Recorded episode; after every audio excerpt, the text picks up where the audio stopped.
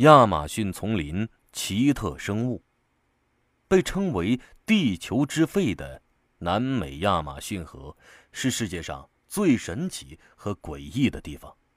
这里有多少没被人发现的物种？它们为什么会进化成这样？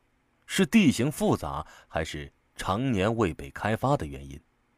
这些生物又有着什么样的奇怪特征？对人类有害还是有益呢？最新研究表明，地球上总共有八百多万种生物，而人类已经知道和命名的却只有不到一百万种。也就是说，有九成以上的地球生物我们还没发现。南美洲的亚马逊丛林是一个巨大的宝库。这里至少生存着地球上三分之一的生物，每年科学家都能在这里发现一万多种陌生的新生物，很多生物奇怪的超出想象，甚至是恐怖的、害人的。巴拿马西部的亚马逊丛林中有一种被土著人称为“蜡烛树”的怪树，此树结出的果实很像一根根蜡烛，当地人把它们摘下来。到了晚上，用火点燃来照明。蜡烛树果燃烧的亮度比普通蜡烛还要亮，而且无烟无味烧尽之后只剩下一小团灰，非常环保。到现在，科学家们也没研究透这种果实的成分。类似的树在巴西东北部的雨林中也有，当地人叫香蕉树，属于苏木科的常绿乔木。该树的树叶中含有大量富含倍半萜烯的柴油，完全不用提炼就能直接当柴油用。巴西人在香蕉树干上钻个洞，在洞口插进管子，树油就会流出来。一棵三十米高的香蕉树，两个小时就能流出近二十公升的树油。取完后用塞子把洞口一堵，半年后还能再取。现在。巴西、美国、日本和菲律宾等国已经开始大量种植这种香蕉树了。一九九七年六月七日，美国佐治亚州理工学院研究生特洛伊·亚历山大在秘鲁东南部考察亚马逊的时候，在坦波帕塔研究中心附近忽然发现了一些东西，就像一个围成圆圈状的白色栅栏。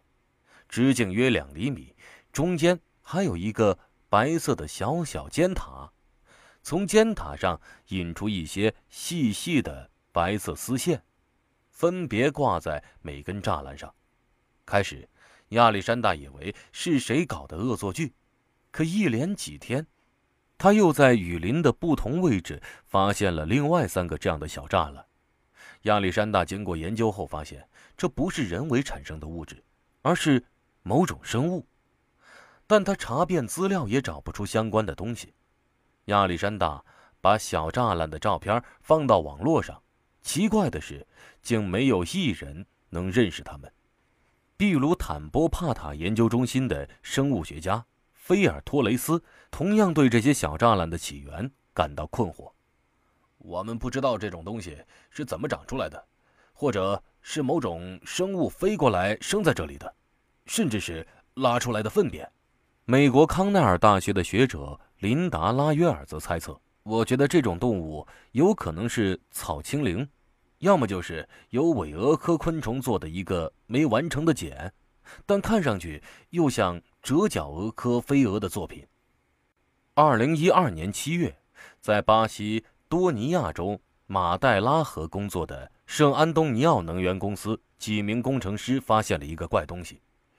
这是六条又像蜥蜴又像蛇似的生物，长度超过一米，表皮颜色很像人类的肠子。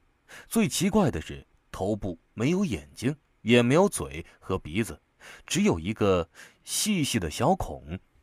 负责大坝的生物学家朱利安·图潘用手捏着这种生物，对记者说：“这东西太奇怪了，尽管看上去像蛇，却不是爬行动物。”它没有眼睛、鼻子、嘴，而那个细孔也不是用来喘气的，到底靠什么呼吸呢？我们猜测是用表皮。在看到女记者对这条奇怪的蛇脸上发红的时候，图潘笑了。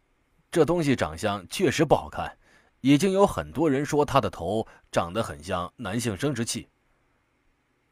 这种罕见的生物，在一九六八年时曾经被南美人发现过，但以后再也没有出现。这次抓到的六条有三条被放生，有一条死了，剩下的两条被小心翼翼地带到美国去仔细研究。直到现在，科学家们也没正式给它们命名。因为还没找出它到底是靠什么呼吸的。英国广播公司和美国探索频道，在二零零九年七月共同出资，成立了一个由巴西、英国科学家和潜水人员组成的科考小组，深入亚马逊河腹地进行实地考察，结果又发现了几个全新物种。其中一种神秘的鱼让大家感到可怕，暂时命名为吸血鱼，因为此鱼和蝙蝠或蚊子类似，什么也不吃，全靠吸血为生。此鱼全身透明，长度只有人的手指节那么长，不到三公分。虽然个头小，但那个透明的肚子里装的全都是鲜血，而且都是大鱼的血。它们在水里。专门挑比自己大很多的鱼，然后从鳃部钻进大鱼体内，慢慢撕裂大鱼身体中的一切，再吸食血液，最后这条大鱼会被大量的吸血鱼吃的只剩下一副鱼骨，十分残忍。生物学家巴朗西说：“我们觉得这种吸血鱼在吸血的时候，肯定会分泌出抗凝血的化学物质，以防止血液凝固，就和蚊子一样。”这种物质是全球医学家做梦都想要得到的。如果我们能提炼甚至复制，医生们就可以很好的治疗心脏病和供血系统紊乱等病了。科考小组还发现了另一种奇特的鱼，已经被正式命名为皇冠豹异形鱼。这种鱼的牙齿很特别，很像勺子，但边缘全是锯齿。皇冠豹异形鱼除了木头什么也不吃，那副巨牙齿就是用来锯木头和吃木头的。木头被吃进肚子后，肚子的一种特殊细菌会把木头中的植物纤维素转换成化学物质，供皇冠豹异形鱼生存。除了这个能耐之外，皇冠豹异形鱼还会把空气吃到肚子里，用肠子来呼吸。